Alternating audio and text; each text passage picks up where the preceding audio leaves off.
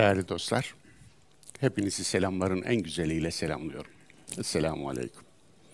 Sabahul hayır, sabah bir hayır, rojbaş, parilui, good morning, guten morgen, guten morgen. Bonjour, buongiorno, dobro jutro, dzień dobre, selamet pagi, ohayo gozaimasu. Zaoen, shalom, habari. Keşke dünyanın 3000 dilini bilsem de 3000 dilinde herkesi, tüm insanları selamlayabilsem. Ne güzel olurdu. Ama siz öyle varsayın ve herkese kendi dilinde selam verdiğimi varsayın. Zira insanlık ailesi gerçekten de bir ailedir. Yani hem aynı kökenden gelmiş olmak itibariyle ailedir hem de insan olmak itibariyle. Hani Hz. Ali'nin Malik el-Eşter'e yazdığı mektupta şöyle diyordu ya, insanlar ya insanlıkta eştir ya dinde kardeştir. Onun için dinde kardeşlerimize de insanlıkta eşlerimize de selam olsun. Zira selam barıştır. Barış olsun. Barıştan rahatsız olan toprak olsun. Barıştan rahatsız olan beter olsun. Zira barıştan kim rahatsız olur? Yani savaştan zevk almak nasıl bir şeydir? Onun için sanırım şahkülü kaymak bu olsa gerek. Hani her zaman söylerim ya Allah Resulü iki tür ismi değiştirirdi. Diğerlerine hiç dokunmazdı. Bir tanesi içinde şirk olan isimler Abdülved, Abdüluzza, Abdülmenat gibi. Uzza'nın kulu, Veddin kulu, Menat'ın kulu gibi. İkincisi de Harp isimlerini değiştirirdi. Savaş olan isimleri değiştirirdi. Onun için selam olsun, barış olsun. Bugün e, Ramazan'a denk geldi 16. Siretül Kur'an dersimiz. Kur'an'ın hayat yolculuğu dersimiz. E, Ramazan hoş geldi. Umarım bizi hoş bulur, boş bulmaz. Umarım nahoş bulmaz. Ramazan hep hoş gelir zaten. Ama e, tabii bizim hoş olup olmadığımız ayrı bir mesele. Zaten biraz da hoş etmek için gelmez mi? Nahoş olanları biraz daha hoş etmek için gelmez mi? Umarım Ramazan'ın bereketiyle bereketleniriz. Ramazanınız mübarek olsun demiyorum. Ramazan mübarektir de Ramazan bizi mübarek etsin, bereketlendirsin diyorum. Hepinize tekrar selamlar, saygılar sunarak 16. Kur'an'ın hayat yolculuğu dersimize başlıyorum. Dersimizin ismi, başlığı İnşirah Suresi. Bir motivasyon dersi. Hakikate omuz verirsen el hak sana yardım. Yani sen hakka yardım edersen hak da sana yardım eder. İn tensurullâhe yensurkum. Eğer siz Allah'a yardım ederseniz Allah da size yardım eder. Bu ilk bakışta insana çok garip geliyor. Bir, Allah'ın yardıma ihtiyacı mı var? İki, insan Allah'a nasıl yardım edebilir ki? İnsansınız sonuçta. Allah'a nasıl yardım edebilirsiniz ki? Hem de birkaç ayette gelen bu ifade ne ola ki? Üç, insan güçsüz ve zayıf bir varlık. Allah karşısında. Allah da sonsuz kudreti ve gücü olan bir varlık. Sonsuz kudreti ve gücü olan bir varlık olan Allah, sınırlı gücü olan insandan yardım istiyorsa bunu nasıl anlamalı? Bakınız, sorular gerçekten soru. Ve cevabı nasıl peki bunun? Cevabı şöyle olmalı. Ey insan ki bunun yanına maallah ifadelerini de katmak lazım. Yani Allah'la birlikte, Allah'la birlikte. Dolayısıyla onları da katınca şu sonuca varmak mümkün. Bu tabii yorum yanılıyor olabilirim. Ey insan, Allah seni tarihi yaparken yanında görmek istiyor. Karşısında değil. Ve diyor ki, gel bu tarihi beraber yapalım. Gel katıl. Katılımını istiyor. Katılım isteyen bir Rabbim var. Yani bu aslında şu anlama geliyor. Sana verdiğim iradeyi ben bile çiğnemiyorum ey insan. Sana özgürlük verdim, irade verdim, şahsiyet verdim, kişilik verdim. Bu kişiliği ben bile ezmiyorum. Sana bırakıyorum katılıp katılmamayı. Dilersen katılır, dilersen katılmazsın. Ama katılırsan unutma, seni yaratana katılmış olacaksın. Katılırsan unutma, Rabbinle beraber olacaksın. Bu önemli değil mi sizce? İşte hakikate omuz verirsen, el hak sana yardım eder. Yani Allah'a yardım edersen Allah da sana yardım eder. Allah'ın yardıma ihtiyacı olmadığı bedihi bir hakikat, ispata gerek olmayan bir hakikat olduğuna göre sen kendine yardım etmiş olacaksın. Zira senin yardıma ihtiyacın var. Allah'ın yok. Seyrani'den bir beyit aldım. İki dize.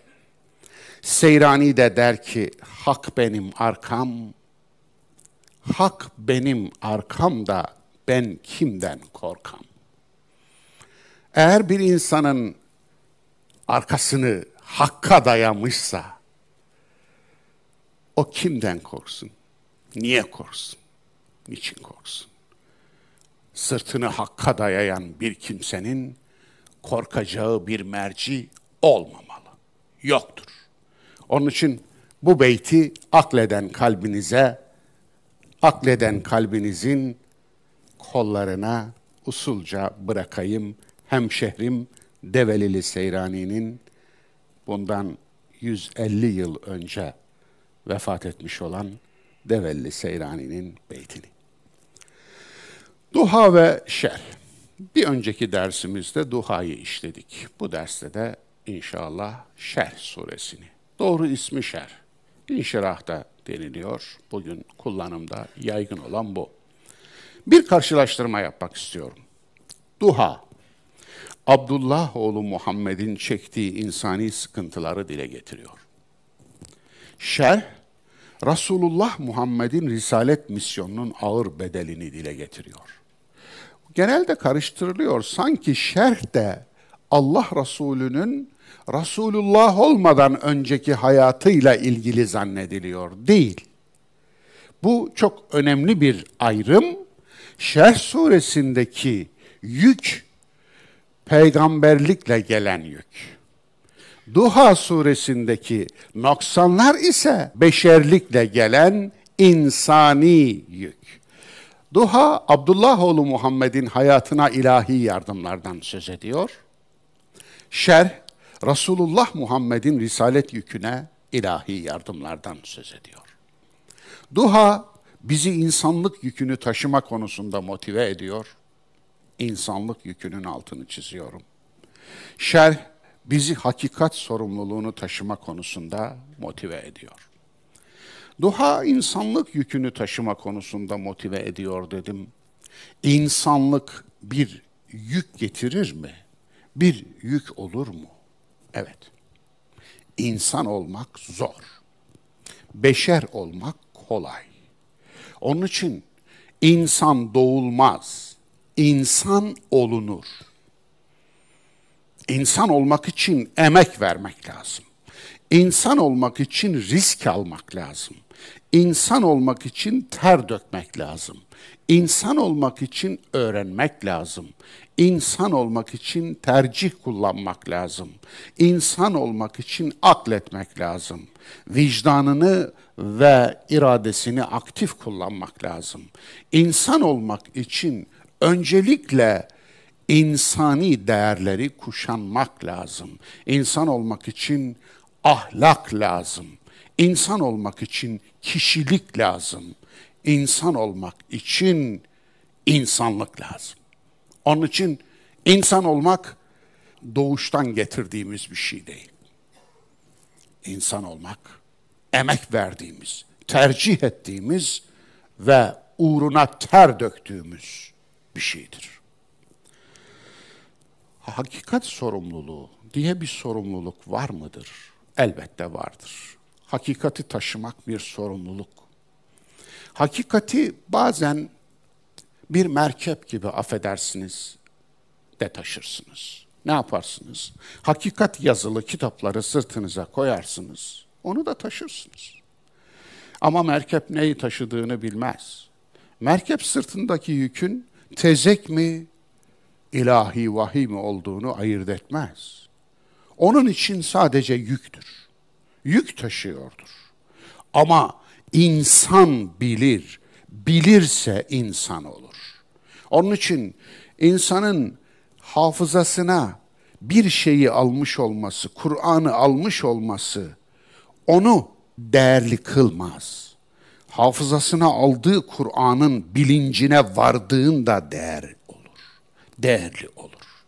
O nedenle Cuma suresinin ilgili ayetinde de olduğu gibi sırtlarına kitapları, omuzlarına Tevrat'ı alıp tepelerinde başlarının üstünde taşıyıp ama onun sorumluluğunu yerine getirmeyen, onu taşımanın sorumluluğunu yerine getirmeyen ama ona inanmakla da övünen, onu başının üstünde taşımayı yeterli bulan Yahudileşmiş bir İsrail oğlu düşünün.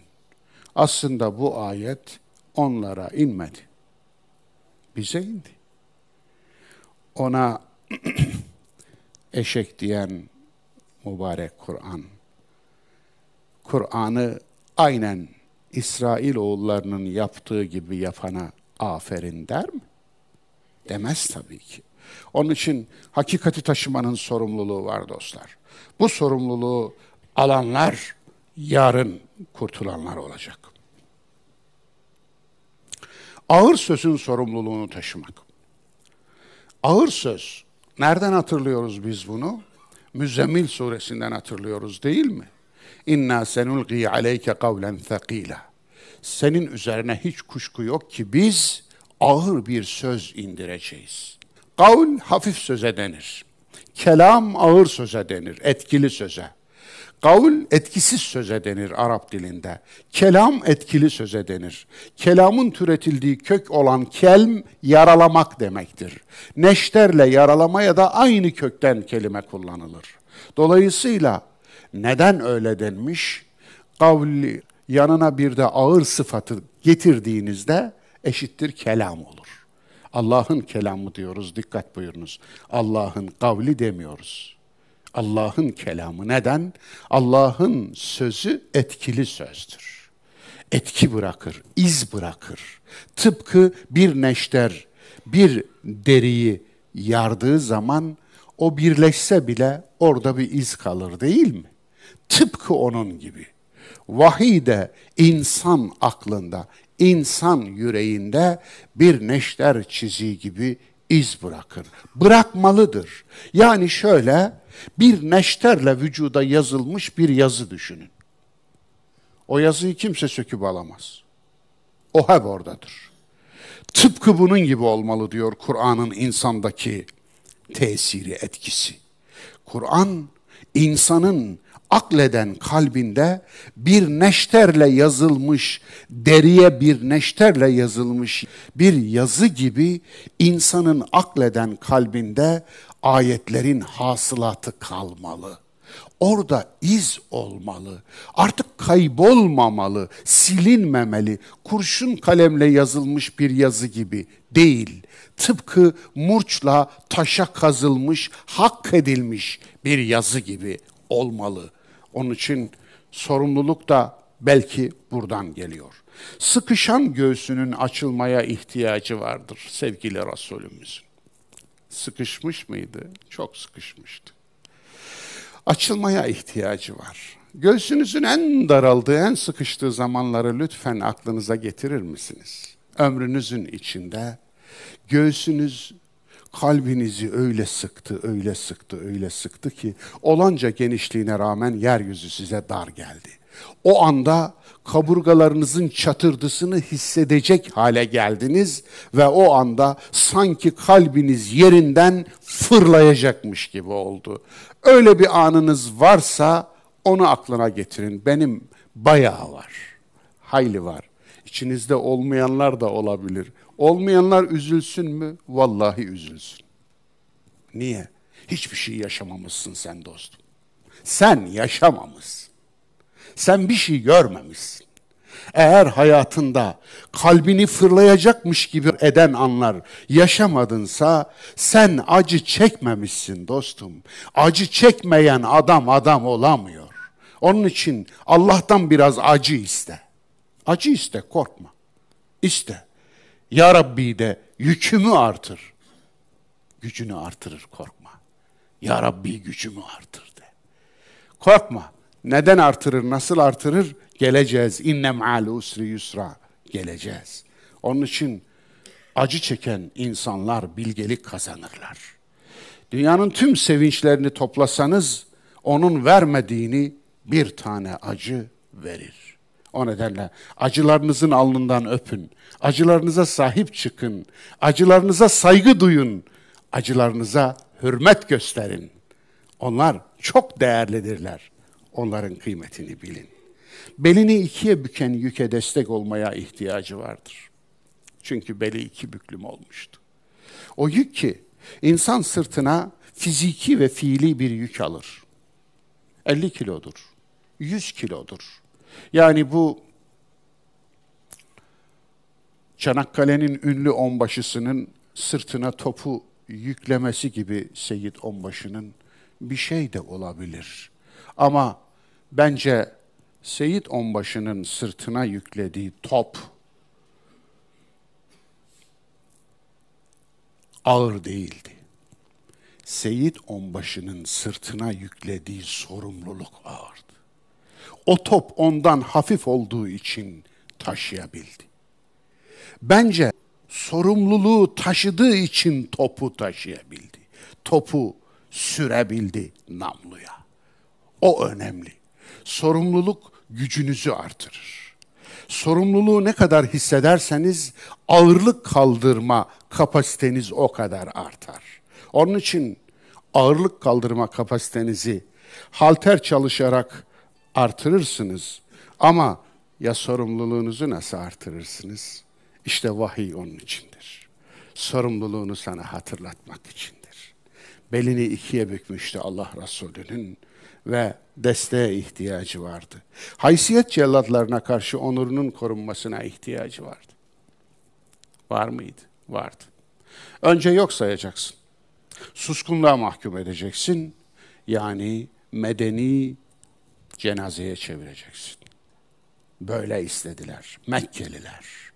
Mekke'nin kendilerini İbrahim'in dininden zanneden, biz İbrahim'in çocuklarıyız, torunlarıyız diye afra tafra yapan ama putlarını da alıp Kabe'ye gelen çocukları öyle yaptılar.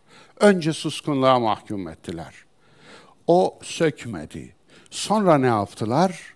Sonra alay ettiler. Dalga geçtiler. O da sökmedi. O da vazgeçirmedi. Abdullah oğlu Muhammed'i Resulullah Muhammed olmaktan o da vazgeçirmedi. Üçüncüsü ne yaptılar? Sonra sonra başladılar saldırıya, küfre, iftiraya. İftira ettiler. Saldırdılar. Mecnun dediler. Meczup dediler. Ve neler dediler. Sapık dediler. Atalarımızın dininden döndü dediler. Ondan sonra ne yaptılar? Beşincisi, bizzat varlığına saldırdılar. Varlığını yok etmek için saldırdılar. Suikaste kadar vardırdılar işi. Gördüğünüz gibi durmadılar. Hep saldırdılar. Ama onun haysiyet celatlarına karşı onurunu korumaya ihtiyaç vardı. Allah bu garantiyi verdi ona. Onurunu koruyacağız. Şimdi şöyle bir enstantane açın lütfen. Mekke'deyiz. Mekke'nin ilk beş yılları, yılından birindeyiz. Üçüncü yıl diyelim. Böyle yaklaşık. İşte bu ayetlerin indiği dönemin hemen arkası. Yani Necm suresinin önü. Bu arada bir yer. Allah Resulü Mekke'de korkunç bir tazyik altında. Evlerin önünden gidiyor, pencereyi açıyor, evin kadını, evin erkeği ona laf atıyor, hakaret ediyor, küfrediyor. Biraz ileride çocuklar yolunu kesiyor, taşlıyor. Biraz ileride evin camının altından geçerken ikinci kattan bir biri tükürüyor. Şimdi hiç böyle bir şey yaşadınız mı? Ben Kur'an ehli olduktan sonra bu memleketin hakarete, iftiraya ve algı operasyonuna uğrama şampiyonu oldum biliyor musunuz? Şampiyonluğum var. Hakaret, iftira ve algı operasyonuna uğrama şampiyonluğu. Fakat vallahi bu bana hakaret eden, küfreden, 55 yıl önce ölmüş anama dahi küfreden bu ahlaksız, haysiyetsiz, kalitesiz kütlenin, kanser uru gibi kütlenin içinden bir tanesi de benim yanıma gelip bunu yapma cesaretini gösteremedi. Hocam bunu söylemeseydin, söyledin şimdi gelen olur. Olmaz, olamaz. Hatta bunu yapıp da beni görünce elimi öpene çok rastladım. Öptürmüyorum da. Anlatabiliyor muyum? Biliyorum. Biliyorum kalitelerini. Biliyorum şecerelerini. Böyle yaparlar. Çünkü inanmıyor. Kendisi de inanmıyor. Kendisinin ne olduğunu biliyor. Bakmayın. İçine girdiği sürü bir yol göstermiş, hedef göstermiş. Hep beraber o hedefe saldırıyorlar. Allah Resulüne tükürüldü, taş atıldı, işkembe kondu. Namaz kılarken sırtına işkembe koymak nasıl bir şeydir? Hiç başınıza geldi mi? Hiç tasavvur edebilir misiniz? Siz namaz kılıyorsunuz toplumun içinde ve o toplumun saygın bir bireysiniz üstelik sayılan, sevilen bir bireysiniz. Biri geliyor sırtınızda deve işkembesini. Ne demek bu biliyor musunuz? İşkembenin içinde ne olur dostlar? Deve tersini sırtınıza koyuyor. Nasıl bir şey bu? Ne yaparsınız? Ne yaparsınız? bence birçoğu vazgeçerdi biliyor musunuz? Düşünün. Lütfen kendinizi koyun. Birçoğu vazgeçerdi. Tamam derdi. Ne uğruna bu? Ücret almıyorsunuz. Mahkum ve mecbur değilsiniz. Herhangi bir menfaatiniz yok. Peki niye daha sürdüreceksiniz bunu ki? İşte haysiyet cellatlarına karşı onurunun korunmasına bu yüzden ihtiyaç vardı. Allah o garantiyi verdi. Bu sureleri bu duygular içinde okuyun lütfen. Allah Nebi'ye salavatı değil salatı emrediyor. Hani öldü gitti. Hesap gününde hesaplaşacağız onun ne olduğunu, ne mal olduğunu hepimiz biliyoruz. Kendisi çok daha iyi biliyor. Sizin hiç bilmediğiniz şeyleri de biliyorum onun hakkında. Yeri gelince, zamanı gelince elbette anlatırım. Ama Kur'an'da diyordu ki Allah ona salavatı emrediyor salavatı emrediyor. Allah salavatı mı emrediyor? Allah'ın emirleri arasında salavat emri var mı? Salatı mı emrediyor? İnna Allah ve melaiketehu yusallun alen nebi. Allah ve melekleri nebiye salat ederler. Ya eyyühellezine amenu. Siz ey iman edenler Allah ve meleklerin yaptığını siz de yapın. Sallu aleyh. Siz de salat edin. Ne demek? Bir şey yapacaksınız, o şeyde paydaşlarınız olacak. O paydaşlar Allah, melekler. Yani siz de yapacaksınız, Allah ve melekler de yapacak ama aynı şey olacak. Cümlenin gelişi, Arap dil felsefesi ve dilin yapısı, structure'ı, binası bunu gerektiriyor. Peki ne yapacaksınız? Allah şöyle mi yaptı? Allahümme salli ala seyyidina Muhammed. Heh. Tercüme de edelim. Ey Allah'ım Efendimiz Muhammed'e salat et mi dedi. Allah Allah'a ey Allah'ım der mi? Peygamberimizi efendim der mi? Allah'ın efendisi olur mu? Böyle mi dedi? Yani salavat mı okudu? Peygambere salavat okuyun dedi. Öyle mi? Allah Efendimiz Muhammed'e salavat okuyun dedi ve kendisi de salavat okudu. Öyle mi? Böyle mi düşünüyorsunuz? Böyle bir şey olabilir mi? İhtimal var mı? Peki böyle bir şey olamayacağına göre haşa bunu söylemek Allah'ı inkar kadar garip olduğuna göre Allah ve melekleri ne yapmış olabilir? Peygamberi desteklemiş olabilir. Zaten salat destek demek. İnsanın şu ortasından geçen omurgaya Arap dilinde es-salvu denir. Yani insanı dik tutan, dik tutan ana omurga. Dolayısıyla salat da oradan gelir. İnsana omurga kazandıran eylemdir. Çünkü her tür destek de sizi dik tutar. Başkasını dik tutmak için yaptığınız her şey kendinizi dik tutmak için yaptığınız şeydir aslında.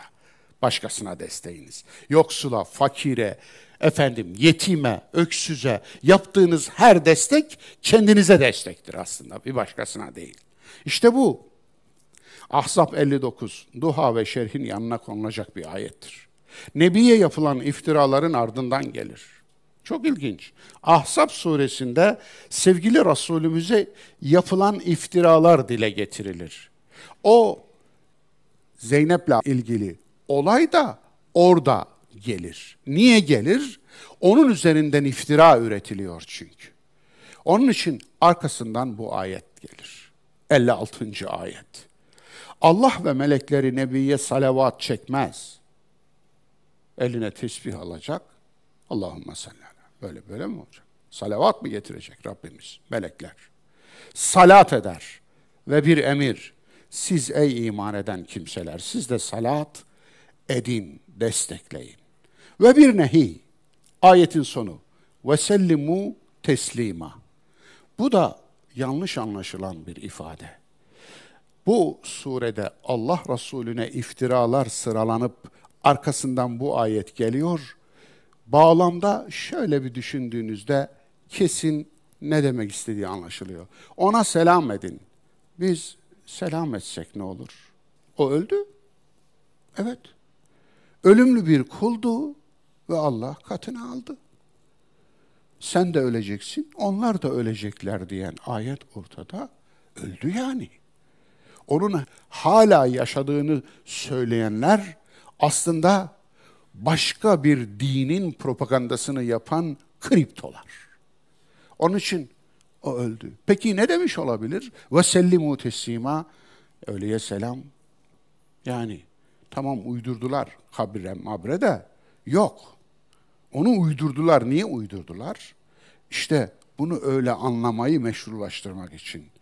Asıl bunu doğru anlamanın üstünü küfrettiler, örttüler. Ve sellimu teslima neydi biliyor musunuz? Onu her türlü şaibeden selamette tutun. Onu her türlü şaibeden uzak tutun. Ona şaibe bulaştırmayın. Nasıl şaibe bulaştırılır? Bugün mesela Allah Resulüne bulaştırılan en büyük şaibe nedir? Kale Resulullah diye üfürmeye başlayıp da Allah Resulü söylemiş gibi ondan 200 sene, 250 sene, 300 sene sonra uydurulmuş lafları onun ağzına koymak ona şaibe bulaştırmaktır. Onun için bunda çok dikkatli olmak lazım. Allah Resulüne bir sözü nispet ederken 50 kere düşünmek ve dikkatli olmak bu ayetin nehyettiği bir haramı yapıyor olabilir misiniz acaba diye aklınıza gelmeli. Tabii örtülü olarak nehyettiği. Elem neşrah leke sadrak. İlk ayetimize geldik. Bismillahirrahmanirrahim. Elem neşrah leke sadrak. Göğsünü genişletmedik mi diye mana vereceğiz. Yoksa açık kalp ameliyatı yapmadık mı diye mi mana vereceğiz? Nasıl mana vereceğiz? Mesele bu. Din nasıl uydurulur ya da şakkı sadır miti. Şakkı sadır göğsün yarılması demektir. Elem neşrah lekenin anlamına dair göğsünü genişlettik mi, kalbini yardık mı? Ne diyor burada? Men şeraha bil kufri sadran fe aleyhim gadabun minallah. Kim göğsünü küfre açarsa Allah'tan bir gazap üzerindedir. Diyor Nahl 106. Yeşrah sadrahu lil İslam. Onun göğsünü İslam'a açar diyor. Men şerahallahu sadrahu lil İslam. Kim göğsünü İslam'a açarsa diyor Zümer 22. Peki göğsü açıp içine İslam yüklü çip yerleştirmekten mi söz ediyor? Ciddiyim. Şaka yapmıyorum. Yani şöyle bir şey düşünün. Göğsünü bir ameliyatla, cerrahi bir operasyonla açıyor, içine bir çip yerleştiriyor. İç, içinde İslam olan bir çip. O çipi yerleştirdi mi içi temizleniyor. Hani kalbim temiz var ya, kalbim temizciler var ya. İçini böyle alıyor, temizliyor, içine bir çip yerleştiriyor. Ben çipliyim arkadaş. Niye? Garanti belgem burada. Çipte. Onun için ben o çipi göstereceğim yarın büyük günde, hesap gününde. Çipim burada diyeceğim. Bakın beni bırakın. Geçeceğim. Ne hesabı ya? Ne hesabı? Biz çipliyiz arkadaş. Yani kudretten çipliyiz biz. Onun için böyle bir şey. Bu mu yani? İçine İslam yüklü bir çip yerleştirmekten mi söz ediyor Rabbimiz? Göğsünü İslam için açmaktan bahsettiği ayetlerde. Göğüs, sadr ve sudur hiç organ anlamına gelmez Kur'an'da. Hiçbir geçtiği yerde, birçok yerde geçer. Hiçbiri de organ yani şu bölge anlamına gelmez. Rabbi şrahli sadri. Hazreti Musa'nın duası.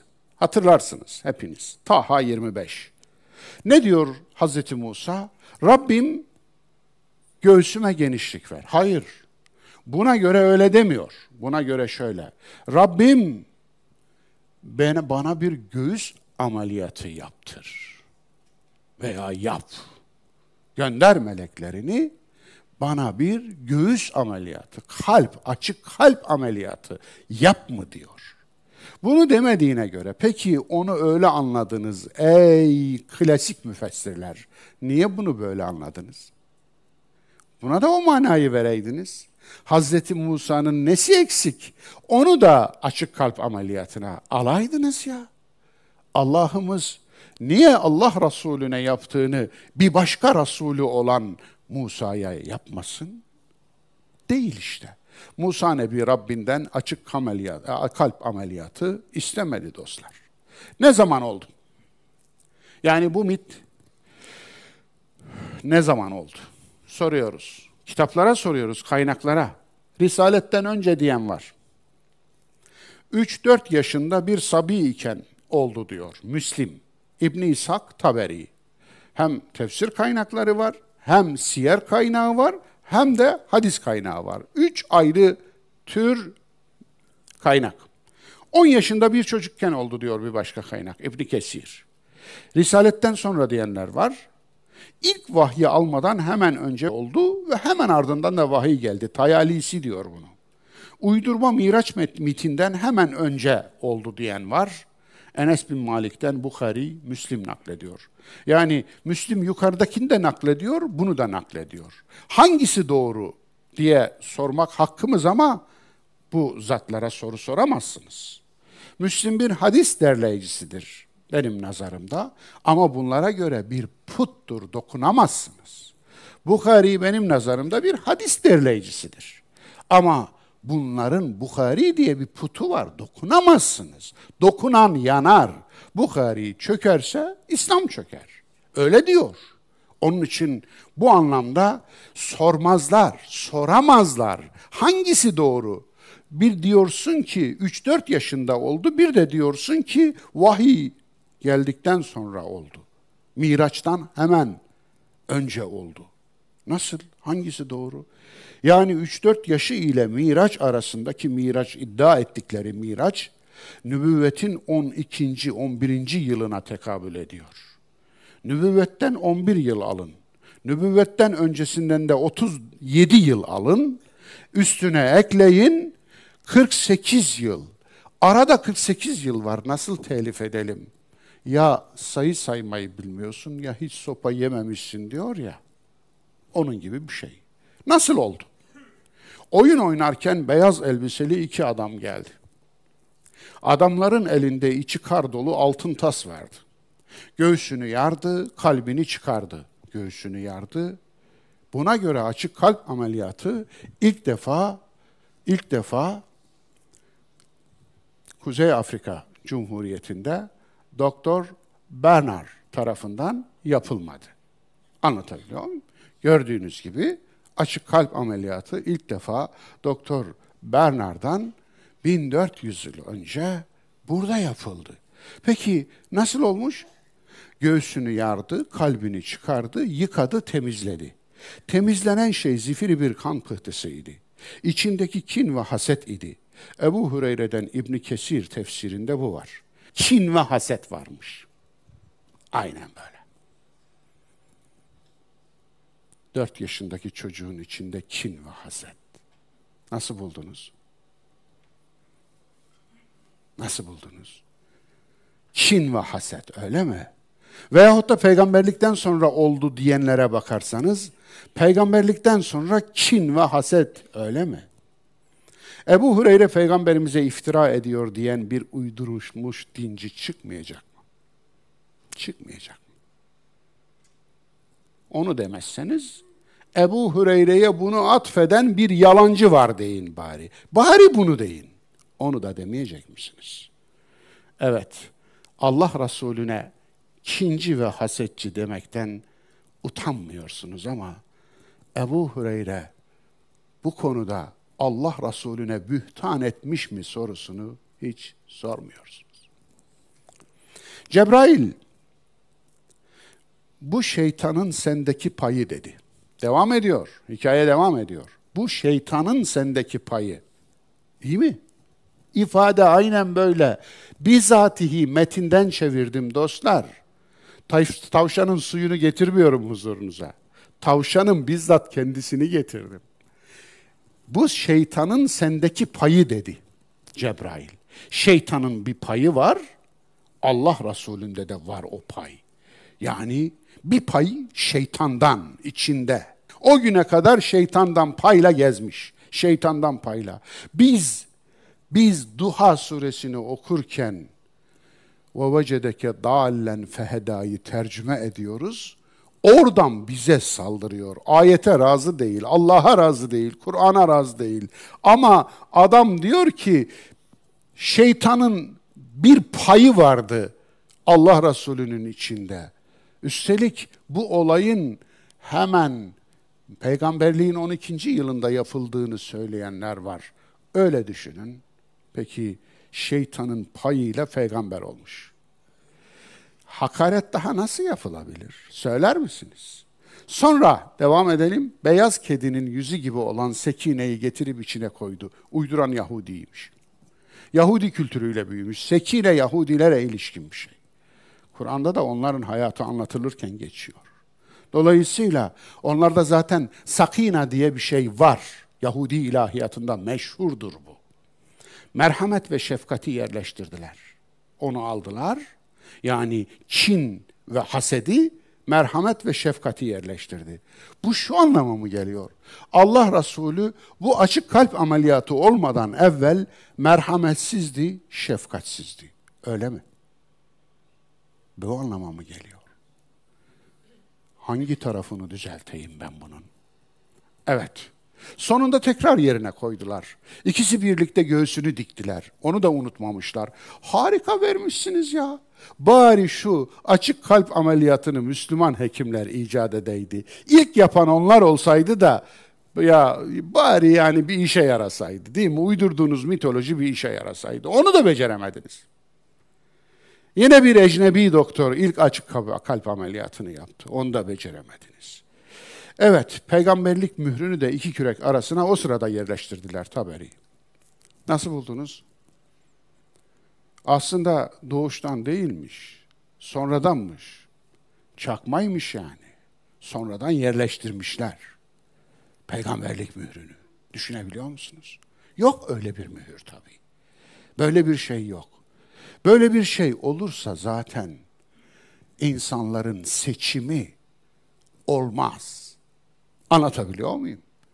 Ve bunu inkar eden doğrudan helak edilir zaten. Geçmiş kavimlerde olduğu gibi. Dolayısıyla isteyen iman etsin, isteyen inkar etsin. Ayeti de işe yaramaz. Nerede oldu sorusu da ilginç. Süt annesi Halime'nin Beni Sa'd yurdunda İbn İshak ve İbn Şam öyle diyor. Mekke dağları arasında bir yerde, Taberi öyle diyor. Çölün içinde bir yerde İbn Kesir, bunlar tabii rivayet ediyorlar, naklediyorlar. Ama nihayetinde onun kitabında okuyoruz bunu. Hira mağarasında Tayalisi öyle diyor. Mescidi Haram'da uyurken Bukhari ve Müslim öyle diyor. Evet. Nasıl buldunuz? Süt annesi Halime'nin yurdunda daha çocukken, 3-4 yaşındayken Mekke dağları arasında yine o da çocukken bir yerde, bir yerde hangi yer?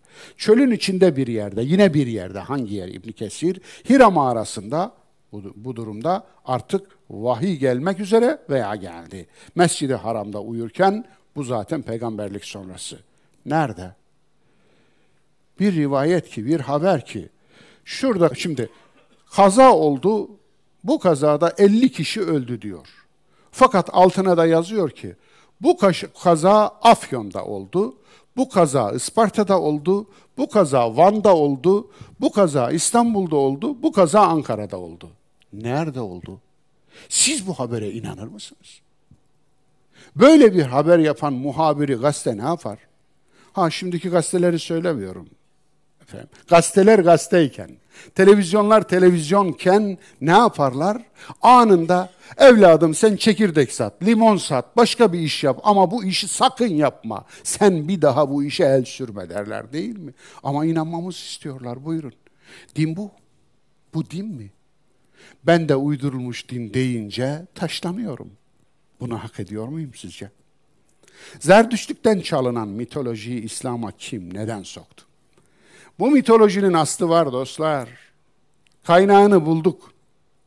Anlatabiliyor muyum? Buradan İsrafil Balcı'ya selam olsun. Evet. Zerdüşt'ün miracından bir sahne. Zerdüşt müritleriyle Horasan Belhe gitti. Horasan'ın altını çiziyorum. Anadolu İslam'ı nereden gelmişti? Eyvallah onun altını çizin. Onun altını çizin. Yani salatımız gitti yerine namaz geldi. Vuduumuz gitti yerine abdest geldi. Savmumuz gitti yerine ruze, oruç geldi. Horasan'dan geldi çünkü. Yani doğrudan gelmedi, direkt gelmedi. Kaynağından almadık. Horasan'dan aldık biz. Onun için Horasan'ın inandığı gibi aldık. Horasan'ın bozduğu gibi aldık. Horasan'da içine ne katıldıysa katıldı, o katılanları da din diye aldık. Evet, Vaitya ırmağını yürüyerek geçti ve Abitak suyunda halvete çekildi. Urdi Beheşt ayında miraca çıktı. Ahura Mazda huzuruna kabul etti. Zerdüşliğin, ateşperestliğin tanrısına, baş tanrısına Ahura Mazda deniyor. Aslında Zerdüşlüğün iki tanrısı var. Daha sonradan olduğunu söyleyenler de var. Ahura Mazda, Ehrimen. Ahuramazda iyilik tanrısı, Ehrimen kötülük tanrısı. Biliyorsunuz Ehrimen daha sonra şeytan olacaktır. Yani şeytana tapma işi o dualist, ikici tanrı anlayışının bir boyutu. Kötülüğünden emin olmak için şeytana tap, iyiliğini celbetmek için Allah'a tap. Nasıl buldunuz? Şeytanı da memnun et, Allah'a da memnun et. Bu çok ilginç. Bu bir, bir din değil. Ondan sonra birkaç din doğurdu. Ve bu Müslümanlığın içinden de bir din çıkardı. Yezidilik, veya Ezidilik dedikleri. Yezidilik doğrudur aslında. Ve bendeniz çok olmadı. Bir buçuk iki ay önce Kuzey Irak'ta Yezidi papasını ziyaret ettim. Papasını. Hem Yezidilerin Mekke'sini ziyaret ettim. Laleş yerleşkesi Mekke'sidir. Yezidiliğin kurucusu Adi bin Müsafir orada yatıyor. Adi bin Müsafir bir bir şeyh, sünni bir şeyh. Ehli sünnet vel cemaat diye de kitabı var. 11. yüzyılda yaşamış bir şeyh. Yani Abdülkadir Geylani ona atıflar yapmış.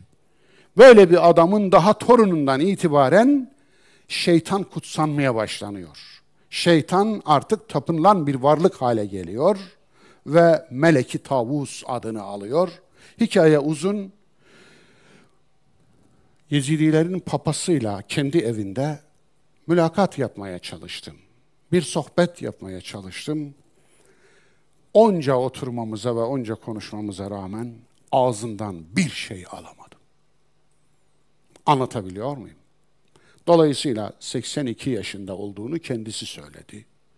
Yani öyle basit bilgiler ama sordum, sordum, sordum ama sıfır cevap. Çünkü verecek cevabı yok. Söyleyecek bir şey yok. Çünkü ardında bir şey yok. Adi bin Müsafir'in böyle bir adamın nasıl devamı şeytana tapan bir dine dönüşür? Bu kendi bilecekleri bir iş. Şunu söyleyeyim, tüylerine halel gelemez.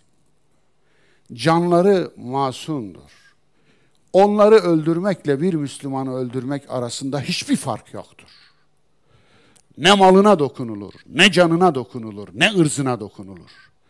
Bu uydurulmuş dinciliğin eli silahlı versiyonunun onlara yaptıklarını şiddetle kınıyorum, nefretle kınıyorum. Cinayettir. Bunu söylüyorum, kendisine de söyledim. Ama bunu söylemek, bunu takdir etmek, bunu bu hakkı yerine getirmek ayrı bir şey. Bu inancı İslam'a göre tahlil etmek ayrı bir şey. Anlatabiliyor muyum? Yok bu inancın hak olduğunu falan göstermiyor bu. Onlar öyle tercih ediyorlar. Tercihlerinde hürdürler ve nihayetinde ben kimsenin Allah'ı haşa olmaya istekli değilim. Hesap görücü olarak Allah yeter. Ben kimsenin ahireti hakkında da nihai sözü söyleme yetkisi olmadığını düşünüyorum Allah dışında. Onun için ama çok ilginç İslam'dan koptu bir din oldu. İslam'dan altı tane parça koptu, din oldu. Altısı da tasavvuf kopardı. Altısını da tasavvuf İslam'dan koparıp din yaptı. Üçü sünnilikten koptu, üçü Şiilikten koptu. Sünnilikten kopanlardan biri bu, Gezidilik. Biri Sihlik, Hindistan'daki Sihler, Baba Nanak diye bir önderleri vardı. Hacca gitti bu adam ve şimdi İslam'ın düşmanıdırlar. Hem onlar kendilerini İslam saymazlar hem Müslümanlar onları kendilerinden saymazlar. Yezidiler de öyle hem onlar kendilerini Müslüman saymazlar hem Müslümanlar kendilerini onlardan saymazlar. Üçüncüsü de Kadıyanilik. Ahmedi kolunu istisna tutuyorum. O ayrıldı. Ahmediye kolu, Lahor kolu yani. Ama Kadıyanilik. Bu altısı da bir şeyhin eliyle koptu İslam'dan, din oldu. Altı şeyh de önce kendisine vahiy geldiğini iddia ettiler. Ondan sonra yürüdüler. Yürü kim tutar seni oldular ve altı ayrı parça lokma kopardı İslam'dan. Şiilikten kopanları da sayayım ve devam edelim. Dürzilik Şii İslam'dan koptu. Babilik Şii İslam'dan koptu. Bahailik Şii İslam'dan koptu. Ve sırada bazılarını görüyorum. Yine tasavvuf eliyle İslam'dan kopmaya hazır iki fırka, iki din daha görüyorum. İsimlerini vermeyeyim, isterseniz siz bulun. Olur mu? Siz düşünün, siz bulun. Müslüman olmayıp o tarikattan olan insanlara bakın. Ve İslam'dan kopacağını şimdiden söyleyebilirsiniz. Koptu kopuyor Kopmuş halini de gördüm çünkü. Evet. Durum bu. İçine erimiş tunç döktüler ve yerine koydular. Cennet cehennemi gösterdi. Zerdüş müritleriyle Horasan Belhe gitti. Urdi Beheşt ayında miraca çıktı. Ahuramazda huzuruna kabul etti. Cennet cehennemi gösterdi. Feriştehler onun karnını yardılar. Dikkat buyurun. Göğsünü yarıyorlar. İçindekini çıkarıp temizlediler. Aynı görüyoruz. İçine erimiş tunç döktüler ve yerine koydular. Niye erimiş tunç? Anlamış değilim. Hikmetinden sual olunmuyor demek ki. Efendim, Gatalar, Avesta'dan manzum parçalar, Ali Nihat Tarlan, İstanbul 1935, sayfa 12. Uydurulmuş dinceye birkaç uyarı. Bana Şii, İrancı diyen uydurulmuş dinci. Senin dinin ateşperest, kadim İran'ın dini. Bu zırvaya inanıyorsan, senin peygamberin Zerdüşt, kitabında Avesta. Soru, seni şirk pisliğinden kurtarmak isteyenlere çok çemkirdin. Peki seni bu pisliğin içine itenlere bir çift sözüm var mı? Var mı? Zerdüştü peygamber, ateşperestliği İslam, Avesta'yı hadis diye pazarlayanlara bir itirazım var mı? Kur'an'ı da bu hurafeye meze yapanlara hiç tepkin olmayacak mı? Bu taşı bu kuyuya atan hadisçilerin, İranlı mecusi dedelerin torunları olması tesadüf mü? Size kocaman bir soru. Komşu dinlerden kapılan bir virüs, mucize uydurma hastalığı. Kamus namustur dostlar. Cemil Meriç öyle der ki doğrudur. Bu ne demek? Kur'an'ın kamusu namusumuzdur. Kur'an'ın kamusu ne demektir? Kur'an'ın kavramları demektir. Kur'an İslam'ı nasıl tanımladı? İmanı nasıl tanımladı? Takvayı nasıl tanımladı? Kur'an kavramları nasıl tanımladıysa öyle kabul etmek bir müminin, bir Müslümanın bir numaralı görevidir. Kafanıza göre tanım getirdiğiniz kavram sizindir artık, Allah'ın değil. Kur'an'ın değil. Onun için yani ben Müslümanım demek yetmiyor. Müslüman olmayı nasıl tanımlıyorsunuz? Onu söyleyin. Yani ben iman ettim demek yetmiyor. İmanın içini neyle dolduruyorsunuz? Nasıl tanımlıyorsunuz? İmanınızı kim tanımladı sizin?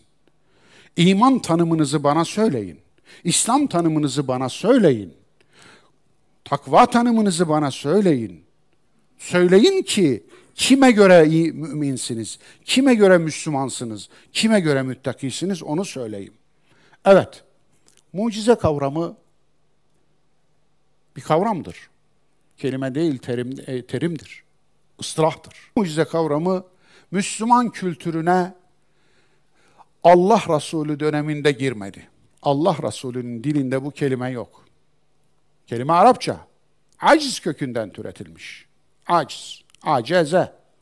Bu kökten kelimeler var Kur'an'da. Ama bu kavramı yok. Mucize kavramı hiç yok. Peki Kur'an'da yok. Allah Resul döneminde girmedi. Halifeler döneminde girmedi. Emeviler döneminde girmedi. Abbasiler döneminde bile girmedi. Hicri 4. yüzyılda ilk defa bu kavramı görüyoruz. Çok ilginizi çekmiyorum. İlk defa.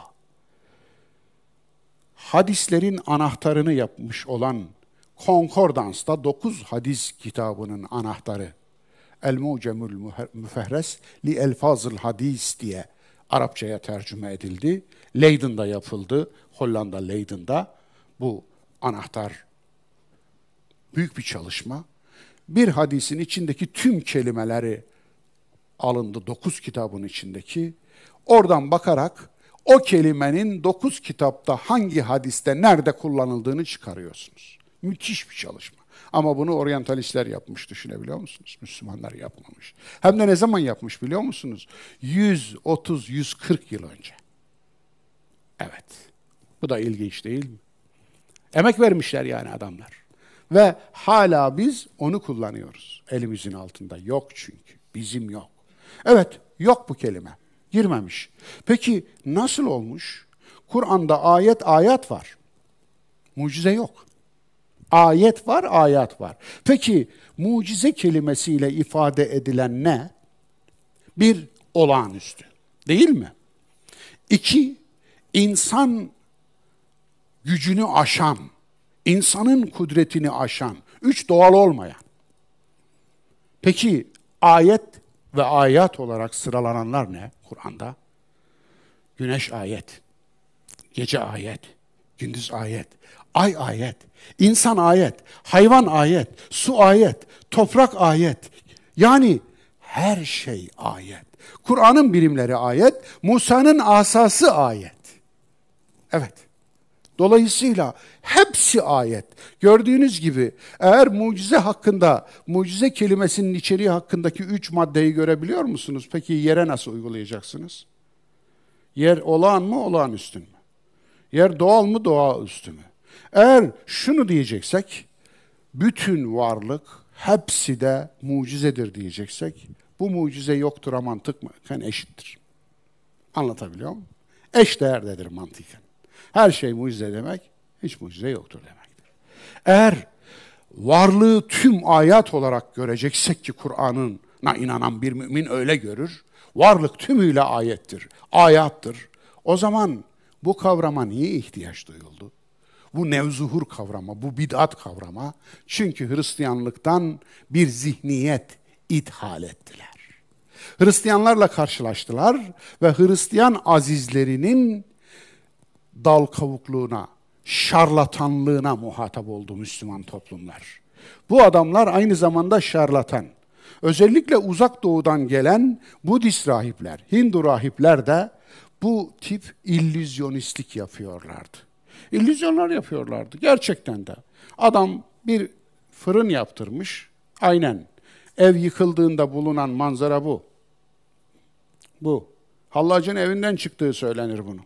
Çok ilginç. Bir fırın yaptırmış. Biliyorsunuz Hallac'ın bir Hindistan macerası var. Hindistan'da Hindu hocaları var. Budist hocaları var. Yani bir fırın yaptırmış. Misafirler gelince fırını açıyor. Yiyeceğinizi görün de geçin diyorlar. Bakıyorlar. Ateş, alev orada kızarıyor. Bir kuzu dönüyor. Harika. Adamların ağzı sulanıyor, geçiyorlar, oturuyorlar. Otururken geliyor kuzu, yiyorlar, içiyorlar. Giderken diyor ki, Efendi Hazretleri Kaddesallahu sırrahul aziz, giderken kuzun, kuzunuzu alın da götürün diyor. Aynı o şeyi açıyorlar. Allah Allah, canlı bir kuzu. Orada duruyor. Onu da alıyorlar. Efendi Hazretleri Kaddesallahu sırrahul azizin hediyesi olarak alıp götürüyorlar. Ancak ev yıkıldığında dümen ortaya çıkıyor. Tandır bir düzenekle yapılmış. iki katlı. Birinci katında ateş tertibatı kurulmuş, ikinci katında canlı kuzu tertibatı. Anlatabiliyor muyum? Yani yersen ama yemez mi? Bugün yiyenler o gün yemez mi? Fakat ilginçtir. İnternet çıktı. Farkında mısınız? Keramet bozuldu. Bir tane keramet gösteren kalmadı. Şarlatanların tümü gitti. En son keramet gösterenleri bizde post yürütüyordu, postaki yürütüyordu biliyorsunuz. Efendim. Yani davulcu muydu, kalkancı mıydı, kılıççı mıydı bir şeydi efendim. Ve o oldu. Ondan sonra bilmiyorum hala bunları yiyenler var mı? Olabilir, olur. Bu toplumda olur, şart toplumunda olur. Ama gerçekten de böyle bir kavram niye ithal edilir? Mucize kavramının Müslüman kültürüne girişi ilginçtir. Çok uzun bir bahis uzatmayacağım. Mucizenin Kur'an'ın ayet kavramını örten bir küfre dönüşmesini acayip ve garayip bir halde görüyoruz dostlar. Güvercin ve örümcek miti Yahudilerin Davut Nebi için uydurmasıydı. Nasıl geldi de hicrete adapte edildi? Çok ilginç. İki hurma ağacını birleştirip ayırması Allah Resulü'nün Hristiyan azizlerinden intihaldir, çalıntıdır. Ayı ikiye bölmesi sünnetullah'a küfürdür. Ensesinde iğne deliği kadar çift göz olması şifada var. İnanmayan açsın baksın. Bölüm bile var, bölüm başlığı.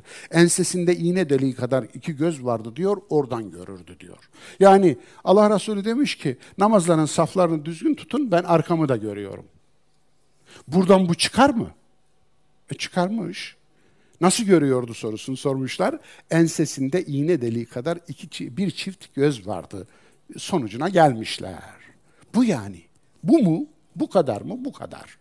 30 erkeğin cinsel gücüne sahip olması. İntikam rivayetidir bu. Evet. Ne demek intikam rivayeti biliyor musunuz? Şöyle, babasını, anasını savaşta öldürdüğünüz bir çocuğu esir aldınız.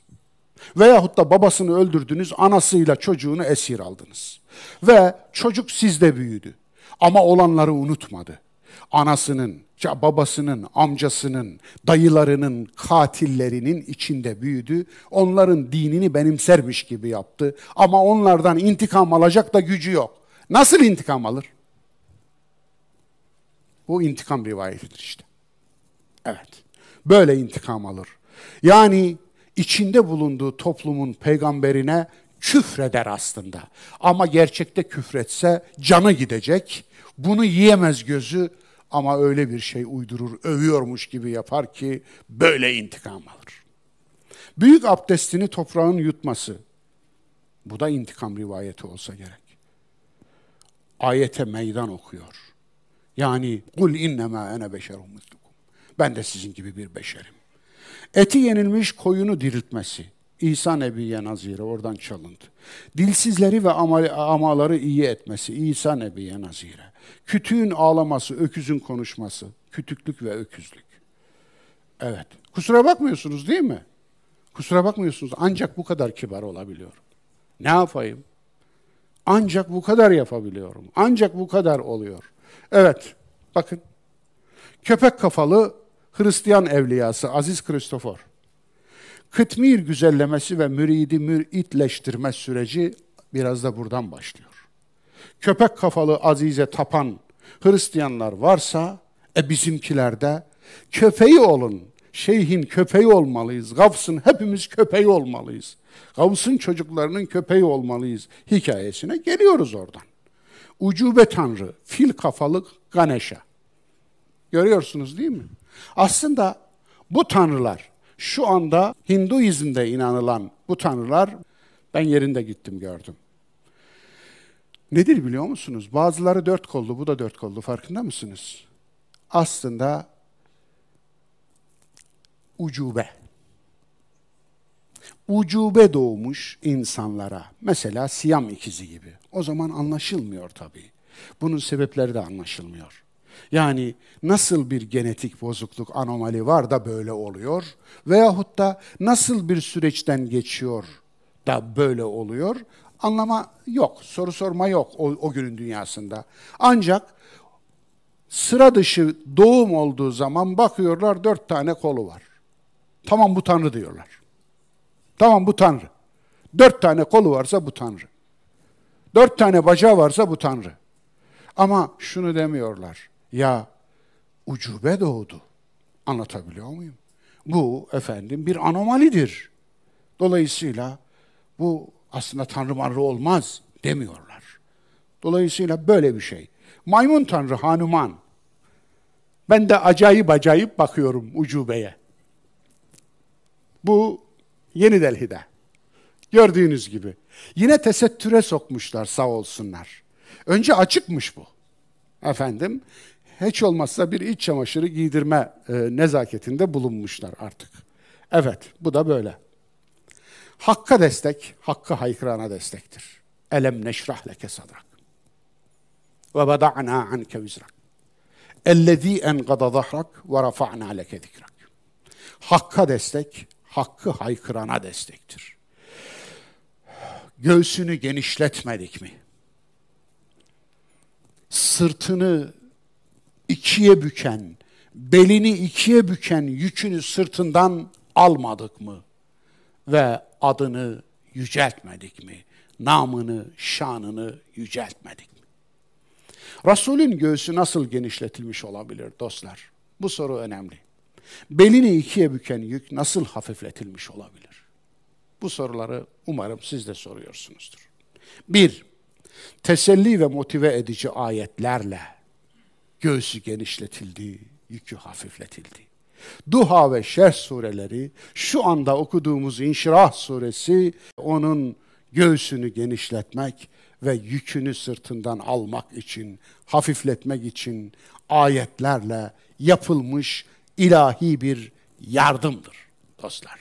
İki, aile içinden destekler. Hatice'nin, Ali'nin, Zeyd'in ve bunlar gibi aile içinden yardımcıların ona destek olmasıyla Rabbimiz onun göğsünü genişletti ve yükünü hafifletti. Bu az şey mi dostlar? İnsanın ailesi içinden destek bulması. Zira düşmanınız aile içinden düşünsenize. Siz gidiyorsunuz, panayırdasınız, insanlar etrafınızda, kalabalık orada, dünkü Muhammedül Eminsiniz. Hiçbir kötülüğünüzü kimse görmemiş, yalanınızı duymamış, sahtekarlığınıza rastlamamış, aksine dürüstlüğünüzle meşhursunuz.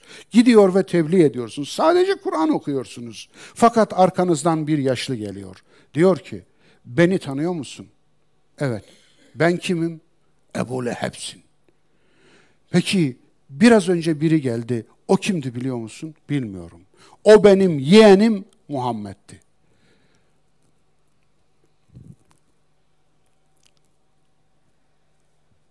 Bugünkü troller o gün olsaydı altına ne yazarlardı biliyor musunuz?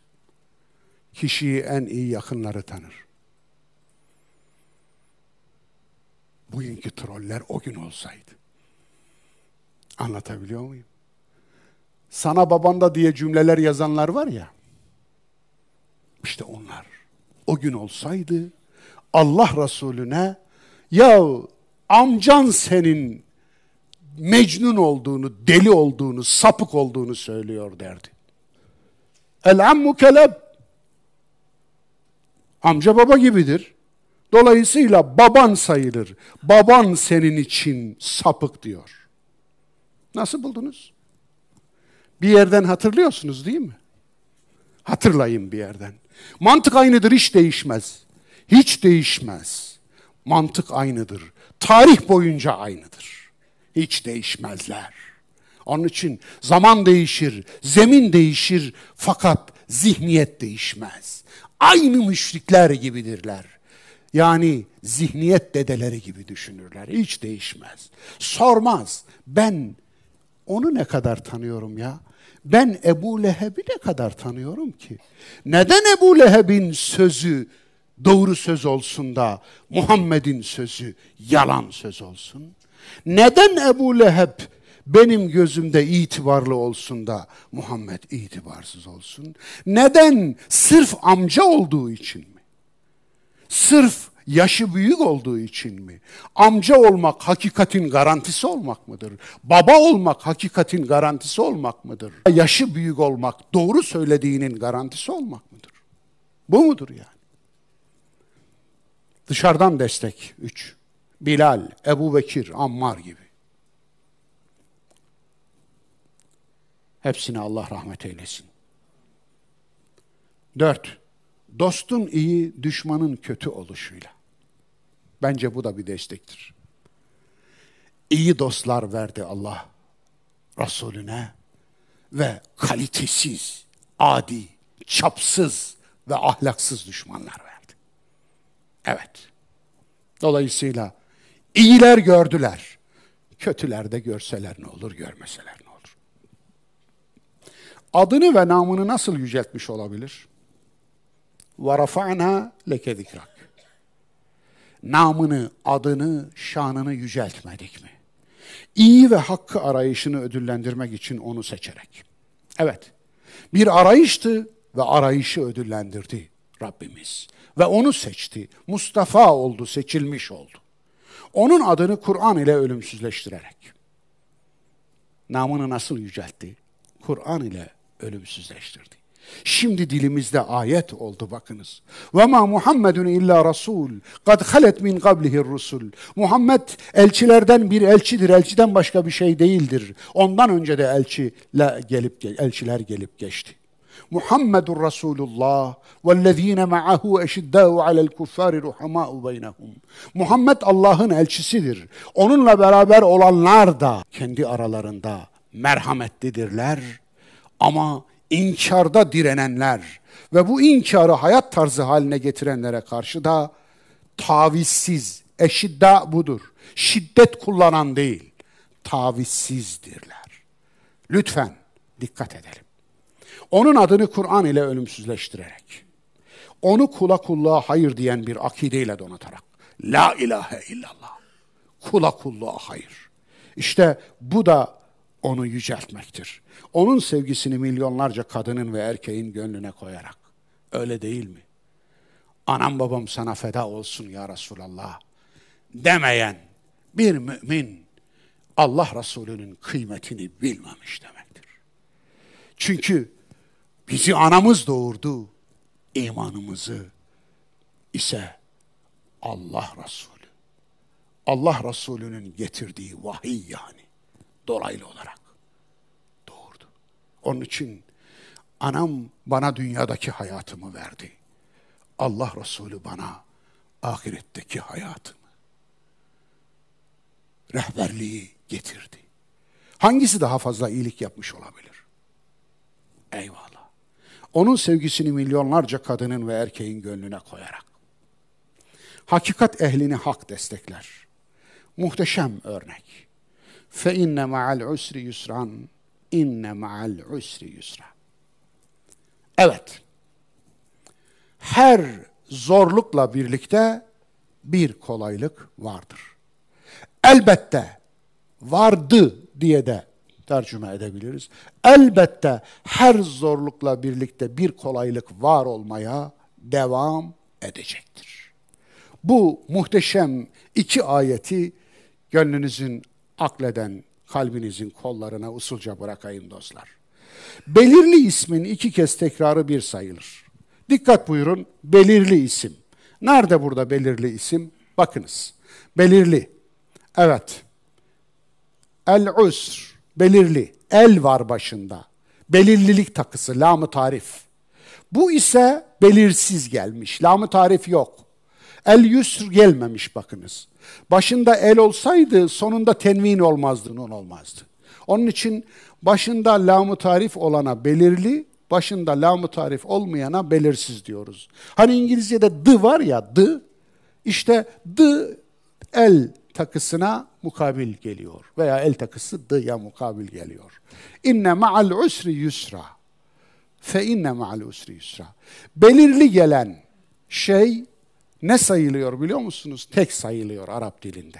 Arap dil felsefesinde. Belirsiz gelen de iki sayılıyor. Bunu düşünerek belirli isim iki kez tekrarı bir sayılır. İki kez tekrar etmiş ama bir sayılıyor. Yani tek tekrar sayılıyor. Tekrarsız sayılıyor. Tek. Özr. Zorluk tek.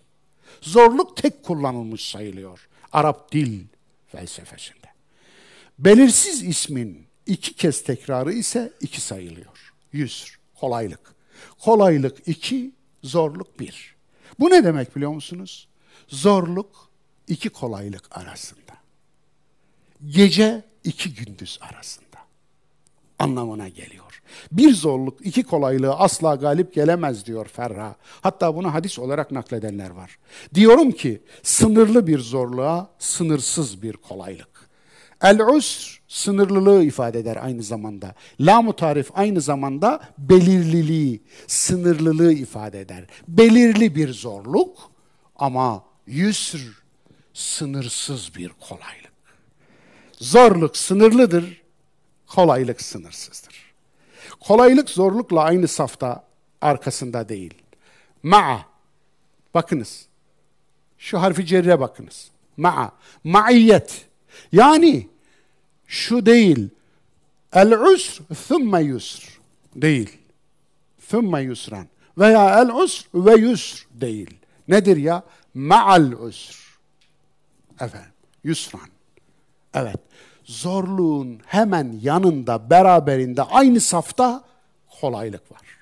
Aynı saftaymış dostlar. Yanındaymış dostlar. Maiyetindeymiş. Bakalım.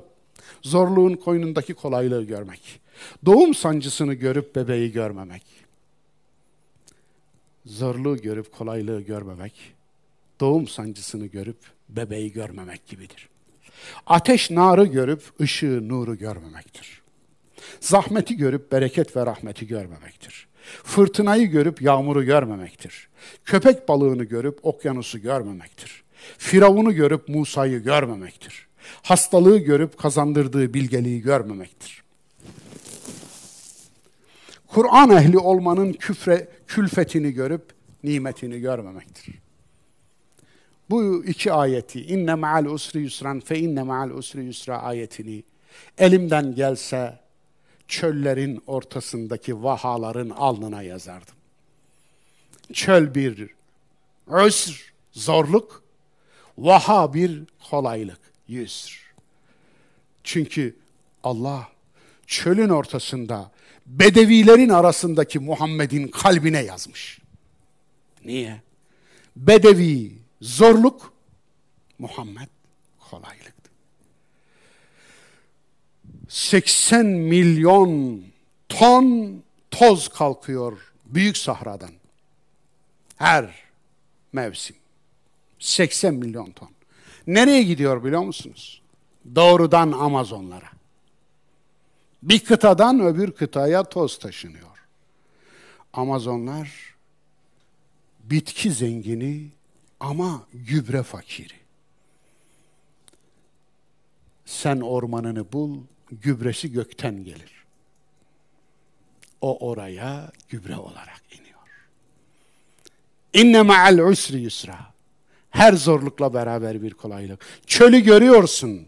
O zaman bunu da gör. Bunu da gör. Dolayısıyla İzlanda'ya gidiyorsunuz. Kar ülke. Kardan adam değil, kardan ülke. Buz ülke. İzlanda'nın içinde varıyorsunuz gayzerler. Yani kaynamış su fışkırıyor karın ortasında, buzun ortasında. Bilmem gören var mı? Dolayısıyla oraya yazın. Fe inne ma'al usri yusran, inne ma'al usri yusra. Her zorlukla beraber bir kolaylık vardır. Ya Rabbi sen bu zehir gibi bitkileri niye yarattın? Bunlar ne işe yarar? Ya Rabbi bu yılan da sokunca öldürüyor yahu. Bu zehir nedir? Ne işe yarar? Tıbbın simgesi neydi? Yılan da değil mi? Niye? Evet yılanı görüyorsun da o zehrin şifa olduğunu niye görmüyorsun? İnne ma'al usri yusra. Her zorluğun yanında bir kolaylık mutlaka vardır. Vardır yani. Gör arkadaş. Başına gelen hastalığı görüyorsun, hastalığın yanında gelen bilgeliği niye görmüyorsun? Başına gelen imtihanı görüyorsun, imtihanla beraber gelen sabrı niye görmüyorsun? Bu benim başıma gelseydi ben kaldıramazdım arkadaş. İşte bir zihin, zihin özürlü bir çocuğu görüyorsunuz, annesiyle beraber gidiyor. Allah ona sabırlar versin, Allah ona cennet versin. Gidiyor bir imtihan. Aklınıza ilk gelen şuysa eğer, ne günah işledi de Allah böyle bir sınav verdi. Sizsiniz özürlü, o değil. Özürlü sizsiniz. Anlatabiliyor muyum? Gidin kendinizi tedavi ettirin. Ama aklınıza şu gel geliyor. Bu normal. Ben olsam dayanamam. Hayır, sen olsan da dayanırdın. Niye? Bir şeyi görüyorsun, öbür şeyi görmüyorsun. Gördüğün şey imtihan ama o imtihanın yanında gelen sabrı görmüyorsun. O imtihanı veren sabrı da veriyor. Onun için başınıza gelen ağır acılarla ve imtihanlarla sınanmış olan arkadaşlarımız lütfen bir de böyle düşünsünler, haklısınız diyecektir. Evet. Zorluğun bizzat kendisi kolaylık olabilir. Evrenin yasası evrim, evrimin yasası uyumdur. Uyumun yasası zorlanmak, zorlanmanın sonucu güçlenmektir. Ve bugün geldiğimiz nokta zorlanma yasasının sonucudur. Allah'ın bir ismidir bu. Neydi? Cebbar. Zorlayan. Varlık zorun ekmeğini yiyor biliyor musunuz? Mutasyonların tamamı zorlanmanın üründür. Dokuzu negatiftir, biri pozitiftir. Ama o pozitif üzerinden yürümüştür. Daima. Bakınız biz canlılığın son halkasıyız. 4 milyar yıllık canlılığın son halkasıyız. Ama son halkası değiliz. Devam ediyor. Yolculuk devam ediyor. Bizden sonra da devam edecek. Evet. Nereye gidecek bilmiyorum. Bilmiyoruz. Ama Allah biliyor. Onun için devam ediyor yani. Yasa bu. Faz geçişleri nedir? Yani gazdan katıya, katıdan sıvıya, sıvıdan gaza. Dahası efendim işte tekillikten çoğulluğa.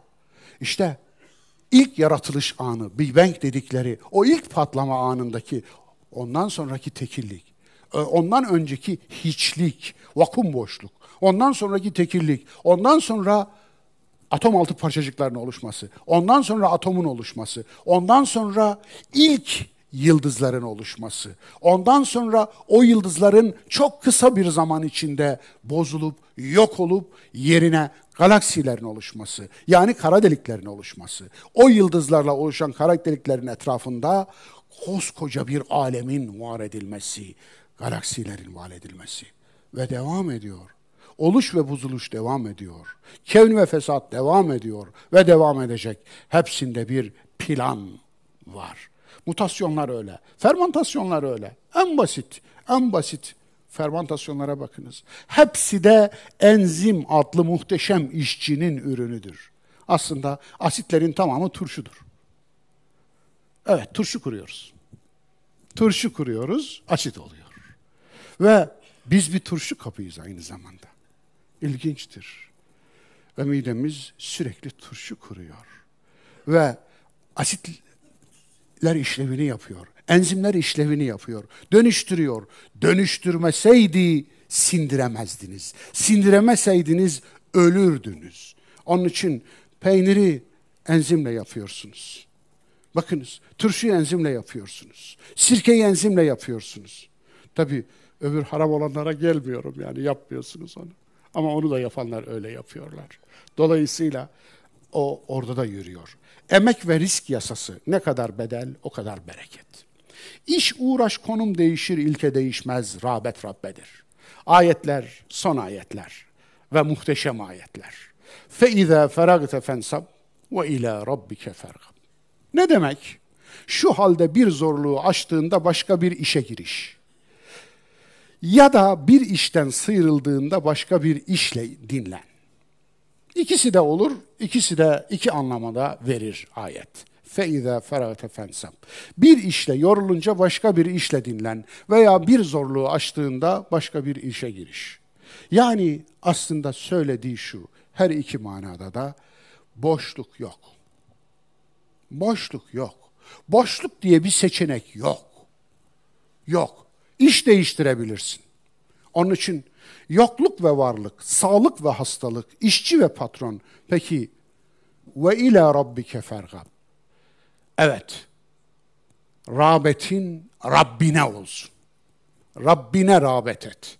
Herkes bir şeye rağbet ediyor. Ben kime rağbet edeyim ya Rabbi? Yani benim rağbetim neye olsun? Ben ilgimi neye fokuslayayım? Ben ilgimi neye yönlendireyim? Benim ilgimin odağında ne olsun diyorsan işte bu ayet onun cevabını veriyor. Ve ila rabbike fergab rağbetin, ilginin odağında Rabbin olsun. Rab olmasının altını çiziyorum. Allah'ın, ilahın değil, başka bir isim değil Rab. Çünkü eğitime dikkat.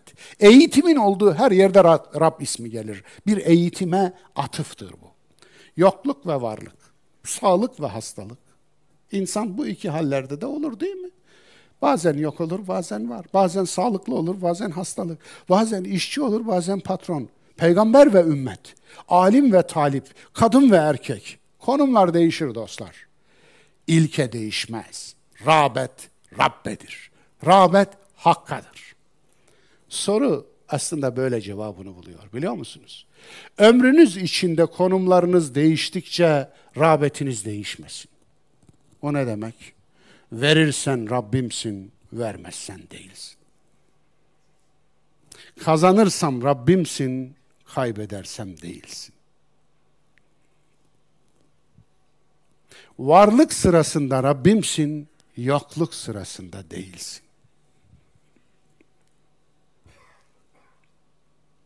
Sıhhatliysem Rabbimsin, hastaysam Rabbim değilsin.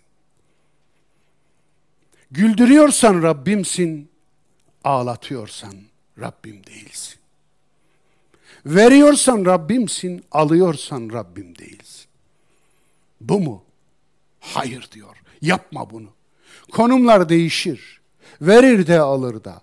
yükselir de alçalır da, yoksullaşır da varsıllaşır da. Ama hiçbir durum senin Rabbinle olan konumunu değiştirmesin. Rağbetin Rabbine olsun. Soru, cennette mükemmel refah vaat ediliyor. İnsanın canı boşluktan sıkılmaz mı? Bu da sorudur işte. Cevabı Yasin 55. İnne ashabel cennetil yevme fi şugulin fakihun. O gün cennet ashabı sevdikleri, hoşlandıkları bir meşgale içinde olacaklar. Yani boşluktan cennette canımız sıkılır diyenler, korkmayın, canınız sıkılmayacak. Ama canınızın istediği işi canınızın istediği yerde canınızın istediği kadar yapacaksınız. Diyor. Dolayısıyla bu ayetle orada da bir bakışımlılık çıkıyor. Bana neye rağbet ettiğini söyle, sana kim olduğunu söyleyeyim. Rağbetin Rabbe olması ne demektir?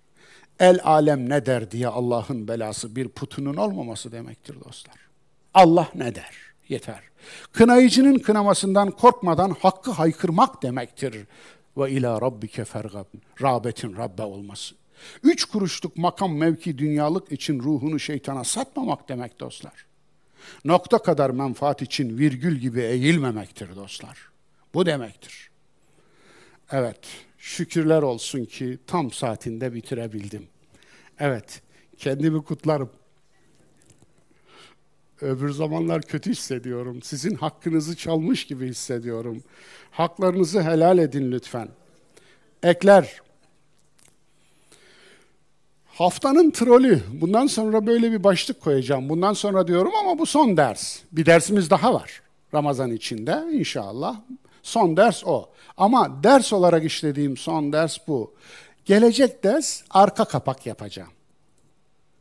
Kapatıyoruz ya ilk cildi bitiriyoruz ya arka kapak olacak. İnşallah gelecek derste rahat rahat dinleyeceksiniz. Daha az kafanızı yoracağım. Daha fazla inşallah neşelendireceğim sizi. Ama daha fazla da düşündüreceğim. Ee, önümüzdeki ders bu dönemin son dersi olacak. 17. dersimizle nokta koyacağız. Allah nasip eder. Ömrümüz olur, nefesimiz yeterse önümüzdeki sezon gürül gürül, gümbür gümbür kaldığımız yerden devam edeceğiz. Hatta daha müjdelerim var.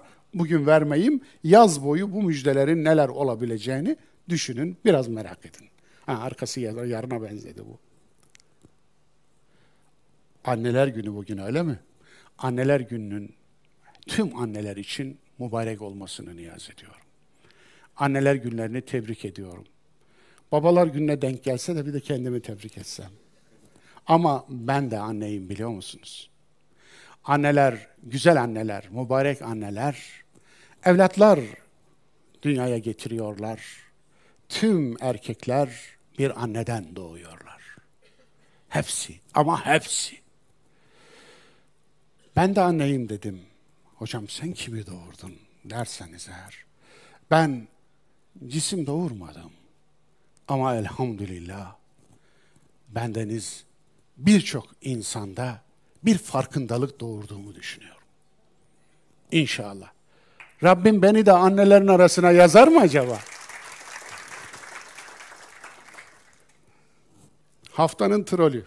Bu başlığı yeni açtım. Bundan sonra açacağım. Şöyle yazmış bana. İki kelamda Siyonizm için, İsrail için konuş. Üsluba bak. Emrediyor beyefendi. Yaşı kaç? Nedir? Erkek midir, kadın mıdır? Sosyal medyada hiçbiri belli değil bunların. Var mıdır, yok mudur o da belli değil. Neyse, ciddiye aldık. Eleştir, hakaret et, ne günahı varsa bunu yapmanın ben üstlenirim. Günahı vebali benim boynuma olsun. Bir fetva da cihad için ver. Küçücük bebekleri, hamile kadınları öldürüyorlar Gazze'de. Bunu demiş klavye mücahidi. Klavye mücahidi böyle ediyor, cihat yapıyor oturduğu yerden. Cihadının tek şeyi bu, bu. Parmak. Parmakları sallıyor, cihad oluyor bu. Klavye mücahidi. Aslanım, koçum veya kızım Biraz yavaş olun. İnsan olun. Bilmediğinizi, bilmediğinizi fark edin. Karşınızdaki insanı tanımadığınızı düşünün. Biraz edepli olun, terbiyeli olun. insan olun. Benim ömrüm bu uğurda geçti. Benim ömrüm mazlum ve mağdurlara yardım etmekle, onları desteklemekle, onları desteklediğim için mağdur edilmekle, bedel ödedilmekle geçti benim ömrüm. Bak, bu. Gazze'li ailem benim. Ve bu fotoğraf Gazze'den. Gazze'li kardeş ailem benim. Bu ailenin babası bir bombanın altında can veren bir babaydı. Ve bu da benim ailem. Orada dokuz tane manevi evladım vardı. Evet. Bu. Bu hangi gün biliyor musunuz? Hani Gazze 21 gün bombalanmıştı ya gece gündüz. İşte o bombalar yağarken akşama doğru Refah sınır kapısı bu. Ve burada arabaya ilaç yüklüyoruz. Orada. Ve bu da Gazze meydanı. Gazze meydanında Gazzelilere konuşma yapıyorum. Onun için lütfen ey troller, ey çomarlar, ey hakiyetsizler, siz yapmadınız diye hiç kimse yapmadı değil. Onun için bilmeden konuşmayın. Ne olur? Biraz haddinizi bilin. Aynı çağda yaşamaktan onur duyduğum insanlardan bir tanesi Ahmet Şahrur. Suriyeli bir mühendistir aslında. Bir Kur'an alimidir. Evet, İslamul Kur'anil Kerim. Kerim Kur'an'ın İslamı başlığında bir program. Evet. Yumkin faslu din anis sulta. Lakin la yumkin fasluhu an el müstema. Dinin sultadan, iktidardan ayrılması mümkündür. Fakat dinin toplumdan ayrılması mümkün değildir. Din mutlaka bir toplum ister diyor. Ve bu zatın gerçekten de okunmasını tavsiye ettiğim muhteşem eserleri var ve o eserleri tavsiye ediyorum size. Özellikle bir tanesini getirdim buraya. Evet. El Kitab vel Kur'an. Tabi okuyun diyeceğim. Bir de içinden aldım. Kusura bakmayın. Yani e, bu övünmek, enaniyet, kibir için falan değil bir kitap nasıl okunur? Onun için 820 sayfa bu eser. 820 sayfasında böyle okudum. Kenarına yazdığım notlardan bir kitap çıkar, en az bir kitap. Anlatabiliyor muyum? Eser böyle okunur. Okuduğunuz eserleri lütfen böyle okuyun. Yani o eseri tüketmeyin, üretin. Kenarında boş yer kalmasın, israf olmasın, buraları yeşillik olsun diye yapmıyorlar. Bu boşlukları var ya siz doldurasınız diye yapıyorlar. Onun için bakınız kitabın sonuna, son sayfasına, 820. sayfasına da ne yazmışım? 29 Zilkade 1426. 31 Aralık 2005'te bitirmişim bu kitabı. Orada bir şey yazıyor. Okuyan var mı onu? Mülahhas. Özetlenmiş demektir. Bu kitabı bilgisayarıma, data bankıma özetlemişim 800 sayfa. Bilmem anlatabiliyor muyum? Efendim, bir eserin en güzel hakkı eser yazanlar bilir. Daha mektup yazmamış, daha bir sayfa makale karalamamış insanların koca koca içinde tez olan eleştirel eserler yazan insanları bir çırpıda çöpe atması nasıl bir hakiyetsizliktir takdirini size bırakıyorum. Uydurulmuş din, Yasin okuyan mezar taşı. Nasıl buldunuz? Yasin okuyor. Hatta yanında yedekleri de var. O Yasin okuyor, sizi bir şeyden kurtarıyor. Düşünebiliyor musunuz? Bir çip koyuyor içine, Yasin okuyor, siz cennetlik oluyorsunuz. Çip mi cennete girse siz mi acaba?